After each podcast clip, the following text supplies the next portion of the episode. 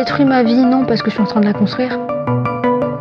Mais euh, détruit une partie de mon enfance, oui. Détruit une partie de moi, oui. En France, une personne sur dix est concernée par l'inceste.